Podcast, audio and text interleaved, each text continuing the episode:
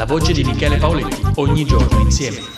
Il vostro regalo è per lei un profondo attestato di stima che la motiva ancor di più. L'acqua, infatti, si fa strada attraverso le fessure, non è assertiva, ma si adatta all'oggetto che trova sul suo cammino e pensa al modo migliore per aggirarlo o attraversarlo. Non potete fermare l'acqua è solo una vostra mera illusione, perché alla fine vi travolgerà. Un solo cane non basterà a difendervi, ve ne servirà una legione, e l'acqua sarà pronta ad attendervi, fino a quando non sarete a terra inermi con i polmoni pieni lavati delle vostre nefandezze. L'acqua purificherà i vostri peccati intinti da corruzione e danaro. L'acqua vi attende, è intrepida.